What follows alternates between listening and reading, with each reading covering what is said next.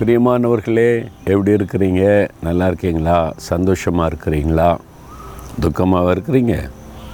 இந்த மாதிரிலாம் நடந்தால் நான் துக்கப்படாமல் என்னங்க பண்ணுறது வீட்டுக்குள்ளே இந்த பிரச்சனை வெளியில் இந்த பிரச்சனை தேசத்தில் இந்த பிரச்சனை ஒரே நெருக்கமாக இருக்குது அப்படின்னு கலங்குறீங்களா? முன்னால் ரொம்ப நான் நல்லா இருந்தேன்.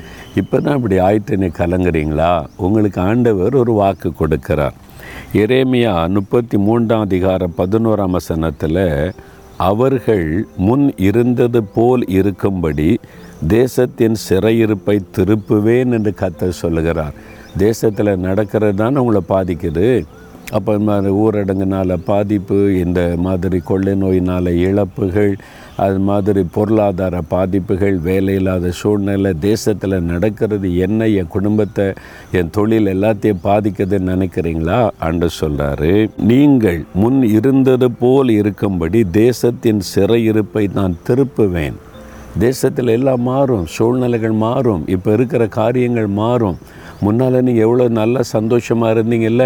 அதே மாதிரி செய்வேன் அப்படின்னு கத்தர் உங்களுக்கு வாக்கு கொடுக்கிறார். பிறகு எதுக்கு பயப்படணும்? அவர் தான் தேசத்தின் சூழ்நிலையை மாற்ற முடியும்.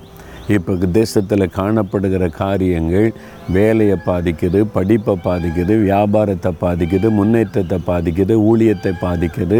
இந்த தேசத்தில் நடக்கிற காரியம் இந்த ஆளுகிறவர்களால் இந்த பிரச்சனைன்னு கலங்குறீங்களா? முன்னால் நீங்கள் இருந்த மாதிரி நான் மாற்றத்தை உண்டாக்கும்படிக்கு அற்புதம் செய்வேன்னு ஆண்டவர் சொல்கிறார் பிறகு எதுக்கு பயப்படணும்? விசுவாசிங்க. ஆண்டவர் இதெல்லாம் மாற்றிடுவார் சரியா? தகப்பனை நாங்கள் விசுவாசிக்கிறோம். நீ கொடுத்த இந்த வாக்குத்தத்தின்படி தேசத்தின் சிறையிருப்பை மாற்றி சூழ்நிலைகளை மாற்றி முன்னால் நாங்கள் விடுதலையோடு நாங்கள் படித்து வேலை செய்து சம்பாதித்து ஊழியம் செய்து மகிழ்ந்திருந்த மாதிரி எல்லாவற்றையும் மாற்றுதலாக்கி ஆசிர்வதிக்கிற அன்பிற்காக ஸ்தோத்திரம் ஸ்தோத்திரம்.